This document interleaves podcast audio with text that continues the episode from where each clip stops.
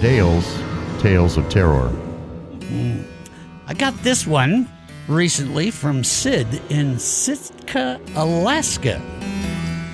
He writes I used to fly freelance charter jobs when I was working for a hunting and fishing outfitter in Alaska. On one job, I was asked to fly an elderly man who had passed away to his hometown near Bristol Bay. I opened the cargo door of my plane and told the guys from the mortuary in Sitka that uh, I was leaving to go get a quick bite to eat and they could just load him up.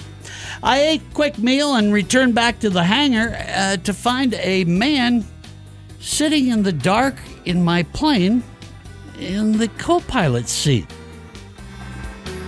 Hmm. Uh, he was an elderly man, and uh, he we took off about eight o'clock at night, clear skies, which is unusual in that part of the country. As we lifted off, the man in the seat said, "Oh, thank the Lord! I'm so happy to be on my way." William's the name. What is your name, young man? I told him my name uh, and said, Sorry for your loss. I hope your relative back there had a good life. William said, Oh, yes, he did. Yes, he did. Me and my passenger chit chatted as we flew along. Uh, he was a nice old fella, and we had some great uh, stories to talk about. Uh, and he talked a lot about the passenger in the back in the coffin. As we started our descent down into Bristol Bay, I heard a creak, and the old man had got up out of the seat and was opening the coffin. I said, Hey, you supposed to be doing that? Uh, I mean, we're about to land anyway. He said, Oh, yeah, yeah, I'm on my way back up.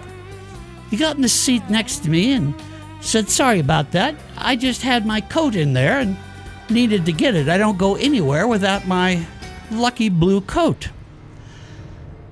Well, as we landed,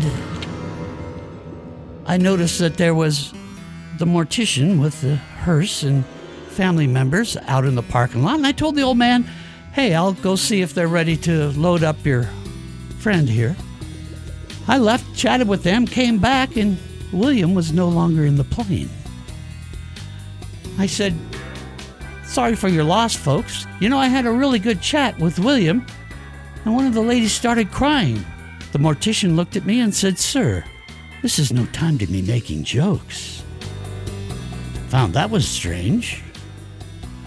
They then said, Well, we need to identify the body. And of course, you folks don't want to go all the way back to the mortuary. And sure enough, they opened the coffin and the lady said, Hmm, I thought they were going to put William in his blue jacket. He's not wearing it. I chose not to fly any more coffin trips after that. This has been another Dale Tales of Terror on the Montana.